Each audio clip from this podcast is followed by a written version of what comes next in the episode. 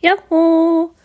と、今日は、えーこのボッドキャストのご紹介をしたいと思います。まあ、おいらの日常の話とか、まあ、病気のなんか記録とかをしていくだけなので、何もつまらないことがないのと、あとクレームと、あのー嬉しいレビューは嬉しいんですが、ちょっとあの、きついレビューはおいら泣いちゃうので、